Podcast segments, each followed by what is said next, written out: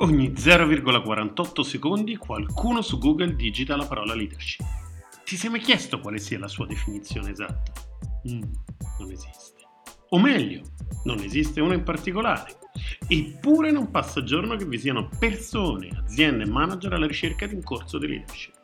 Il primo passo per comprendere la leadership sta però nell'accettare che essa dipende da una serie infinita di combinazioni di caratteristiche presenti in ciascun individuo che danno vita ad azioni straordinarie in momenti specifici. Ed è proprio questa la missione della seconda stagione del podcast L'uomo che parla al cervello. Un viaggio ispirazionale sulle personalità e i tratti psicologici di personaggi straordinari. Buon ascolto!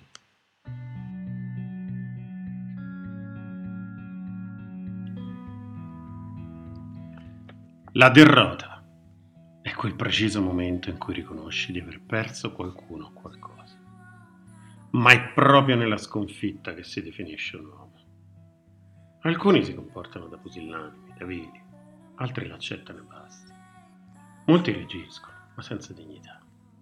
E altri ancora non possono proprio evitare di distruggere tutto per poter avere una nuova vita. Te lo giuro, per quel poco tempo che mi resta, spremerò ogni secondo, fino all'ultima voce.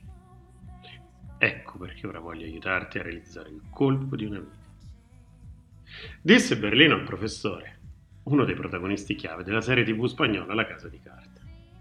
Ma chi è Berlino? È un prepotente, un personaggio determinato, un leader autoritario a tratti anche carismatico. O lo ami o lo ami, non hai scelta.